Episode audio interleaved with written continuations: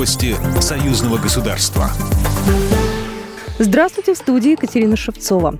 Последние события показали, что Беларуси надо теснее держаться со старшим братом и сотрудничать по всем вопросам. Об этом Александр Лукашенко заявил во время встречи с Владимиром Путиным, передает ТАСС.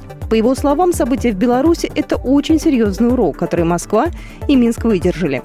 Александр Лукашенко отметил, что Россия и Беларусь должны спланировать совместные военные учения на годы вперед. Он также заявил, что планирует сделать заявление о происходящих в республике после выборов событиях на встречах Евразийского экономического союза и Организации договора о коллективной безопасности. Это нам урок не только Беларуси и России, но и нашим постсоветским республикам.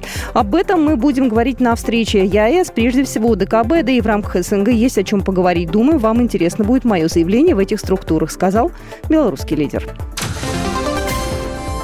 Глава «Газпрома» Алексей Миллер провел рабочую встречу с чрезвычайным и полномочным послом Беларуси в Российской Федерации Владимиром Семашко и министром энергетики Республики Беларусь Виктором Кранкевичем, говорится в сообщении компании. Они обсудили текущие и перспективные вопросы сотрудничества в газовой сфере. В начале сентября прошли переговоры премьеров Российской Федерации и Беларуси Михаила Мишустина и Романа Головченко в Минске. По их итогам глава российского Минэнерго Александр Новак высказал надежды, что переговоры между «Газпромом» и белорусскими компаниями по поставкам и цене газа на следующий год начнутся уже в ближайшее время после погашения Беларусью текущей задолженности, размер которой составляет 320 миллионов долларов.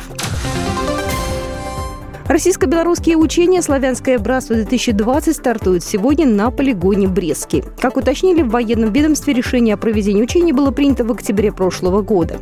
В числе прочих в нем примут участие подразделения Псковского гвардейского соединения ВДВ. В ходе учения десантники двух стран отработают вопросы взаимодействия, слаженности подразделений при выполнении тактических задач, отметили в Минобороны. Завершатся маневры 25 сентября. Объемы перевозок белорусских грузов через российские порты будут увеличены. Заместитель министра транспорта России Дмитрий Зверев со своим белорусским коллегой Алексеем Лихновичем обсудили вопросы грузоперевозок между странами. Об этом сообщили в пресс-службе ведомства. По итогам переговоров решено провести дополнительные консультации по этим вопросам. В конце августа президент Беларуси Александр Лукашенко поручил проработать вопрос переброски белорусских грузов из портов Литвы в российские. Это был ответ на санкции, которые ввели балтийские страны, не согласившись с победой действующего главы республики на выборах.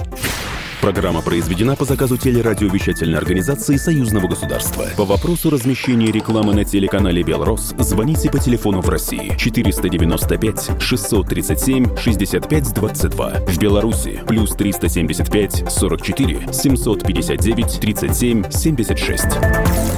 Новости Союзного государства.